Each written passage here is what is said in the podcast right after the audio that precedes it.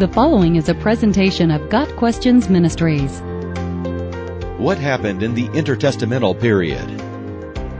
The time between the last writings of the Old Testament and the appearance of Christ is known as the intertestamental or between the testaments period.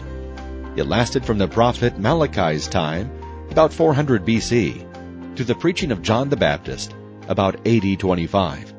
Because there was no prophetic word from God during the period from Malachi to John, some refer to it as the 400 silent years. The political, religious, and social atmosphere of Israel changed significantly during this period.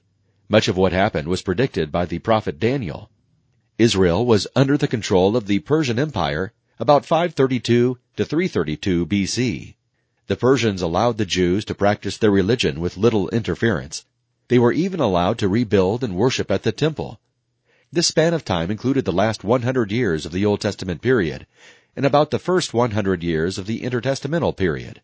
This time of relative peace and contentment was just the calm before the storm. Prior to the intertestamental period, Alexander the Great defeated Darius of Persia, bringing Greek rule to the world.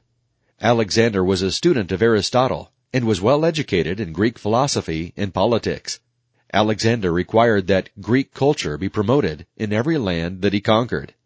As a result, the Hebrew Old Testament was translated into Greek, becoming the translation known as the Septuagint.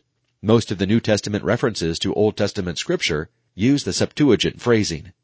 Alexander did allow religious freedom for the Jews, though he still strongly promoted Greek lifestyles. This was not a good turn of events for Israel, since the Greek culture was very worldly, humanistic, and ungodly. After Alexander died, Judea was ruled by a series of successors, culminating in the Seleucid king Antiochus Epiphanes. Antiochus did far more than refuse religious freedom to the Jews. Around 167 BC, he overthrew the rightful line of the priesthood and desecrated the temple, defiling it with unclean animals and a pagan altar. See Mark 13 verse 14 for a similar event to take place in the future. Antiochus' act was the religious equivalent of rape. Eventually, Jewish resistance to Antiochus led by Judas Maccabeus and the Hasmoneans, restored the rightful priests and rescued the temple.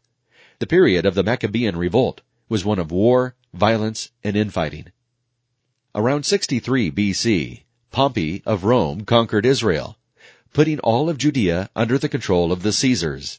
This eventually led to Herod being made king of Judea by the Roman emperor and senate. This is the nation that taxed and controlled the Jews and eventually executed the Messiah on a Roman cross.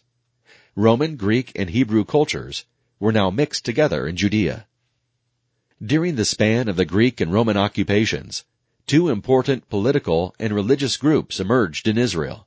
The Pharisees added to the law of Moses through oral tradition and eventually considered their own laws more important than God's.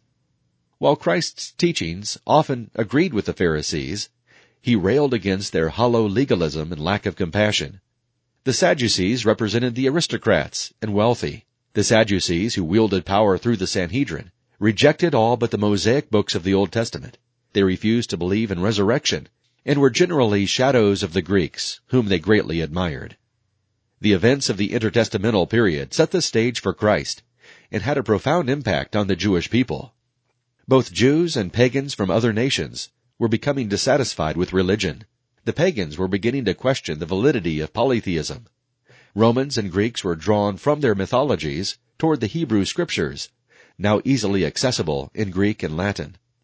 The Jews, however, were despondent. Once again they were conquered, oppressed, and polluted. Hope was running low. Faith was even lower. They were convinced that now the only thing that could save them and their faith was the appearance of the Messiah. Not only were people primed and ready for the Messiah, but God was moving in other ways as well. The Romans had built roads to aid the spread of the gospel. Everyone understood a common language, Koine Greek, the language of the New Testament. And there was a fair amount of peace and freedom to travel, further aiding the dissemination of the gospel. The New Testament tells the story of how hope came, not only for the Jews, but for the entire world. Christ's fulfillment of prophecy was anticipated and recognized by many who sought him out. The stories of the Roman centurion, the wise men, and the Pharisee Nicodemus show how Jesus was recognized as the Messiah by those from several different cultures. The 400 years of silence of the intertestamental period were broken by the greatest story ever told, the gospel of Jesus Christ. Got Questions Ministry seeks to glorify the Lord Jesus Christ by providing biblical answers to today's questions. Online at GotQuestions.org.